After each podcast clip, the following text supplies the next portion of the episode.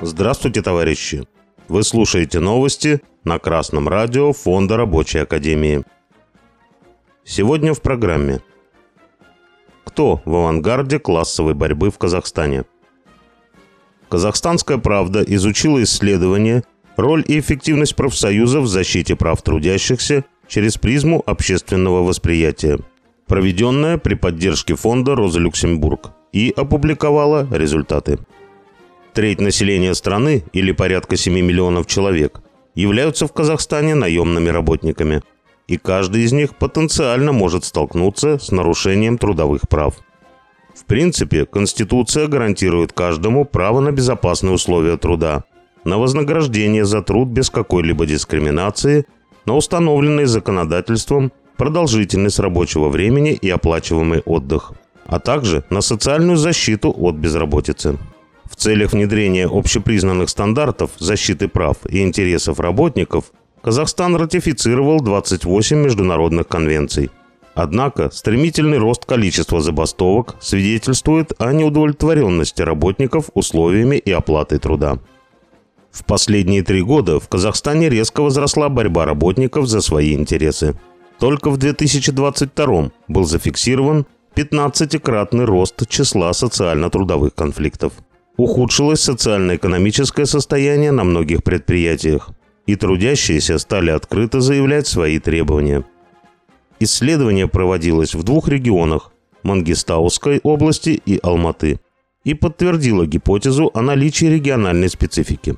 Промышленники на Западе более оптимистично смотрят на перспективы открытой защиты своих трудовых прав – в Алматинской агломерации с высокой долей наемного труда в бюджетном секторе и небольших частных компаниях ситуация выглядит по-другому.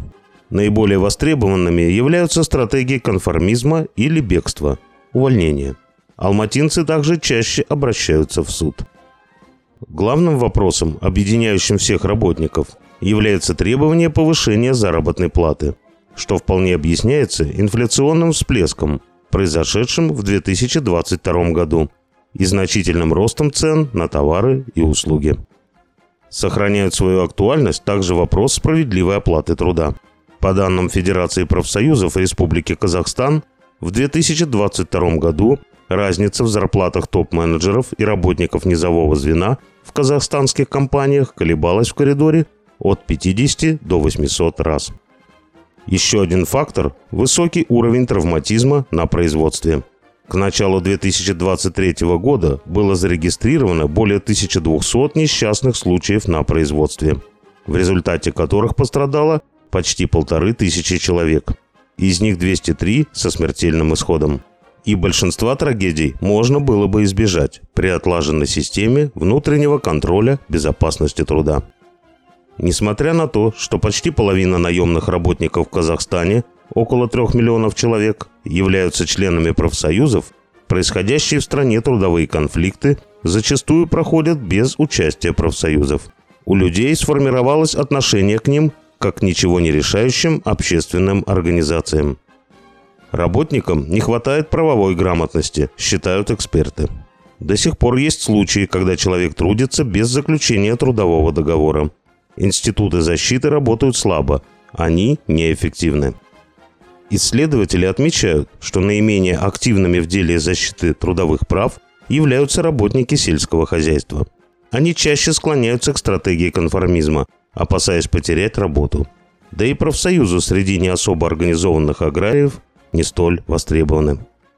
Промышленные работники характеризуются большей осведомленностью о своих правах в трудовой сфере более высоким уровнем солидаризации с коллегами, уверенностью в необходимости профсоюзов.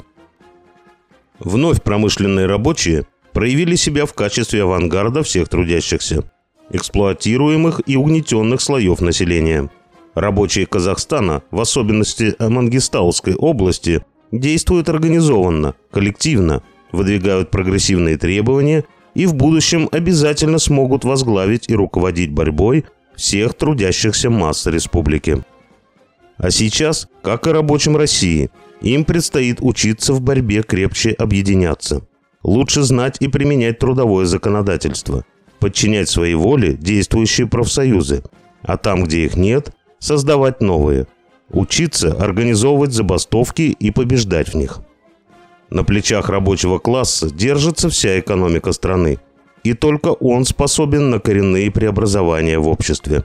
А помочь ему в этом готовы Фонд Рабочей Академии, Российский комитет рабочих и Рабочая партия России. Присоединяйтесь, товарищи! С вами был Беркутов Марк. С коммунистическим приветом из Маловишеры.